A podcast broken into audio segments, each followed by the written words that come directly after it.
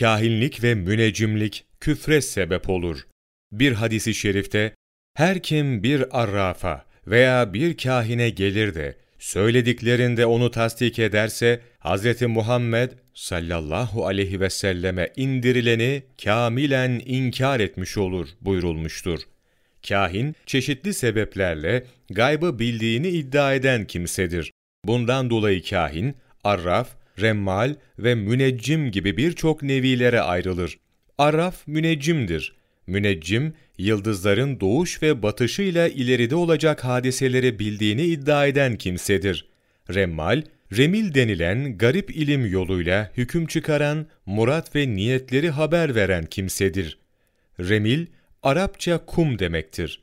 Remilciler eskiden kağıt yerine kum kullandıkları, nokta ve çizgileri parmakla kum üstüne çizdikleri için bu adı almışlardır.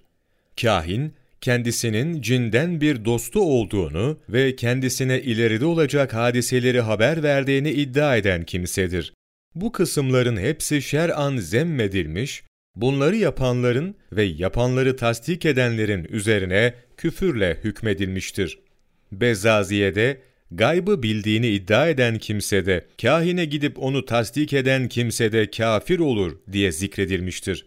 Tatarhaniye'de, bir kimse ben çalınan malların yerini bilirim veya cinlerin bana haber vermesiyle çalınan malların yerini haber veririm dese kafir olur diye zikredilmiştir.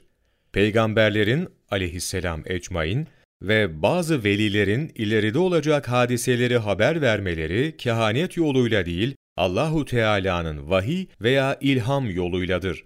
Gaybı bilme davasında bulunma, Kur'an-ı Kerim'in nasına, ayetine muarızdır.